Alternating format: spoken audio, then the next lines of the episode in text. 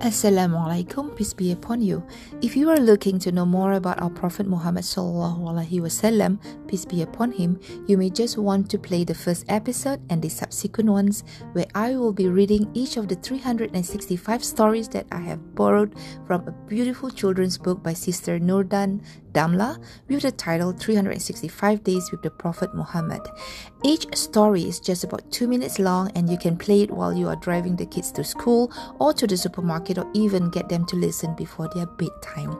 I think it will be such a good, easy introduction to the seerah, or the life story of our Prophet, peace be upon him, and also of his companions.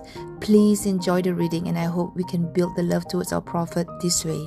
And do support the author of this book, Nurdan Damla, where you can purchase her books online.